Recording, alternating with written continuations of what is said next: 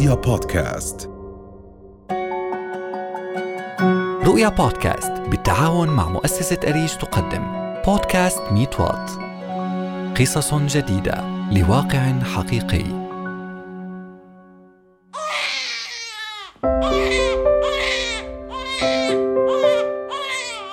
عيناها رأتا النور لأول مرة في حياتها. قطع ما يربطها بأمها. تبكي وتبحث عن حضن أمها ليهدأ روعها تؤخذ إلى غرفة خداج الأطفال وتبقى فيها لمدة تصل إلى أربع ساعات وتعطى بديلاً لحليب الأم ليثور السؤال لماذا حرمت الطفلة من أهم تجربة غذائية وعاطفية بتناول الحليب الطبيعي من صدر أمها؟ بعض المستشفيات تسلط بعض المندوبين اللي بيبيعوا حليب الأطفال.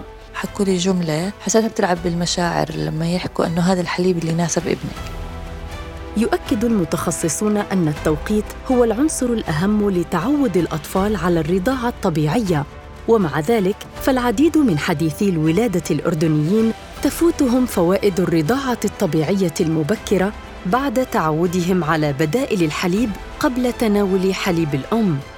يحدث ذلك في بعض المستشفيات عمداً ومع سبق الإصرار بالرغم من وجود قوانين تحظر التسويق لأي من بدائل حليب الأم في أي مكان. فكيف يتم ذلك؟ ومتى تكون بدائل الحليب ضرورة طبية؟ وما هي الوسائل القانونية والمهنية والأخلاقية التي تحمي حديثي الولادة داخل المستشفيات الأردنية؟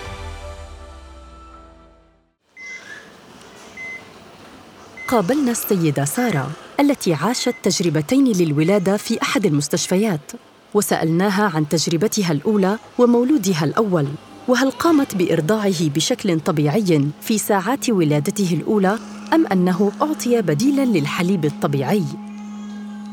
عند الولادة ما كان في كتير وعي للرضاعة الطبيعية كان direct يجيبوا لي ال baby وكان already شبعان فكنت أحاول خصوصا كتجربة أولى الوضع بيكون شوي صعب كأم. فكانت المحاولات فاشلة نوعا ما. آه، قعدت ثلاثة أيام تقريبا بالمستشفى. اليوم الثالث طلعت آه، وبلشت أشتغل على هالموضوع. كان طفلي متعود تقريبا شبه دائم على النينة نفسها على الرضاعة الصناعي. طبعا ضلتني أحاول آه، استصعبت الموضوع من وراء النينة اللي كانوا يعطوا إياها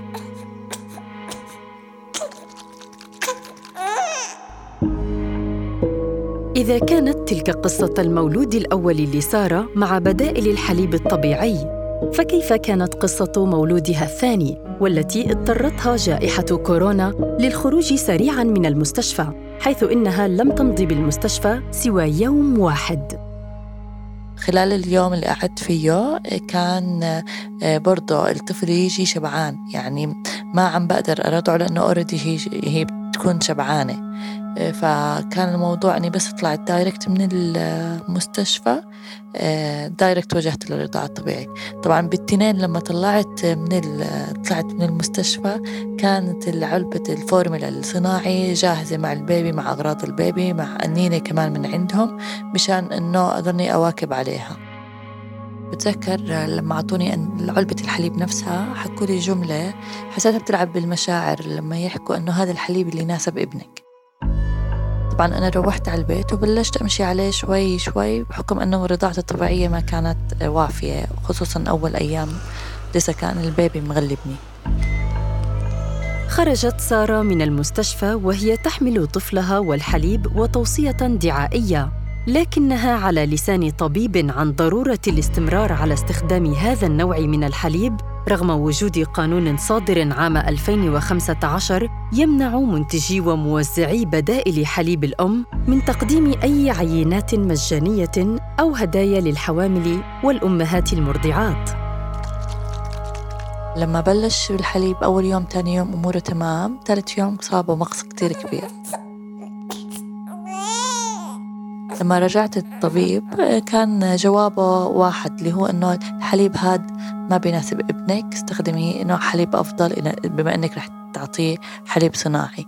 فكان سبب مخصه هو نوع الحليب صف الحليب نفسه ما كان مناسب للطفل.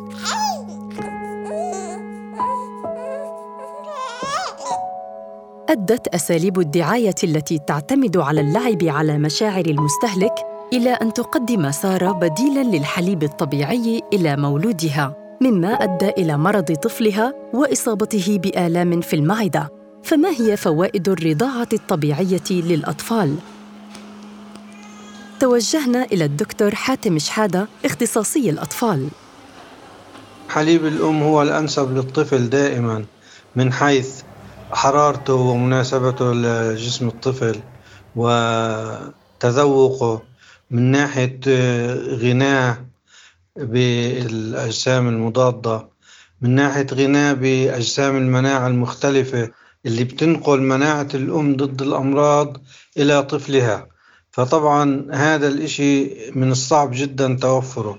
طبعا هو الأسهل للجهاز الهضمي للطفل. وسبحان الله يعني كل عمر في له تركيبة الحليب الخاصة فيه اللي بتتناسب مع تطور ونمو أداء الجهاز الهضمي والإنزيمات اللي موجودة فيه. علاوة على إنه اللي بنسميه إحنا maternal baby bonding يعني أو اللي هو الارتباط الارتباط العاطفي والارتباط النفسي آه، بين الطفل وبين الأم. يعني هذا بيعطيه شعور بالحنان وشعور بالمحبة والأمان. عدد الدكتور شحادة فوائد الرضاعة الطبيعية الصحية والنفسية للأطفال فهل يوجد تبرير طبي لاستخدام بدائل الحليب الطبيعي في بعض الحالات؟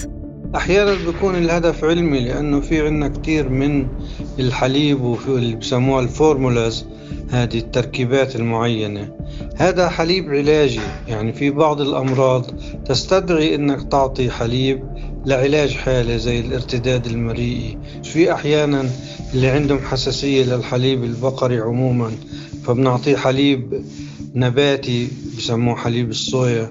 فلذلك يعني إنه أي طبيب بيحترم نفسه. في عنده معاييره يعني متى يستجيب لكلام المندوب ومتى يرفضه يعني. أقر الدكتور شحادة بالحاجة لبدائل الحليب الطبيعي في بعض الحالات. لكنه حمل الأطباء المسؤولية في الاستجابة لمندوبي التسويق أو عدم الاستجابة لهم بناء على المعايير الأخلاقية والمهنية التي يجب الالتزام بها. في ظل وجود القانون رقم 62 لسنة 2015 الذي ينظم عملية تسويق بدائل حليب الأم بصورة لا تجعله مجرد سلعة تخضع لأهداف المعلنين والمسوقين. إلا أن هناك بعض المستشفيات لا تتقيد بالقانون رغم خطورة المنتج الذي يؤثر على مستقبل ملايين الأطفال في الأردن. عرضنا المشكلة على رئيس الجمعية الوطنية لحماية المستهلك الدكتور محمد عبيدات. المفروض وزارة الصحة أو مؤسسة الغذاء والدواء أن يكون عندها برامج رقابة فعالة. اللي لاحظناه في الآونة الأخيرة أنه في يعني بعض الممارسات السلبية لبعض المندوبين لبعض المندوبين المبيعات اللي هي بتشتغل لصالح بعض المستشفيات. وبالتالي نتمنى على المستشفيات اللي بيجي عليها شكاوى وبتيجي شكاوى على المستشفيات إنه هي تنبه على مندوبي المبيعات اللي بيبيعوا هذا حليب الأطفال إنه ما يبيعوا حليب الأطفال إلا ضمن جدول عادل وضمن القدرات الشرائية لأهل الأطفال وأن لا تسلط بعض المندوبين اللي بيبيعوا حليب الأطفال وخاصة اللي هم بنتشروا في المستشفيات.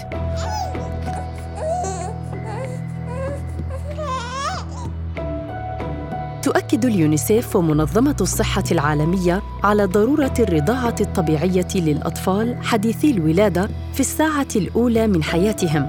وقامت المملكة الأردنية بسن قانون ينظم عملية تسويق بدائل الحليب الطبيعي ويجرم عملية التسويق في أي مكان ولو في صورة عينات مجانية أو هدايا من أجل حماية الأطفال. إلا أن عدم تفعيل القوانين التي سنت وعدم زيادة الوعي بضرورة البدء بالرضاعة الطبيعية منذ الساعة الأولى للولادة وفق ما أثبتته الدراسات يرفع احتمالية وفاة الأطفال قبل بلوغ سن الخامسة إلى الضعف. قد يبدو الأمر بسيطا وقد يراه البعض اختيارا لكن من يقرأ الأرقام يدرك أنها مسألة حياة أو موت. رؤيا بودكاست.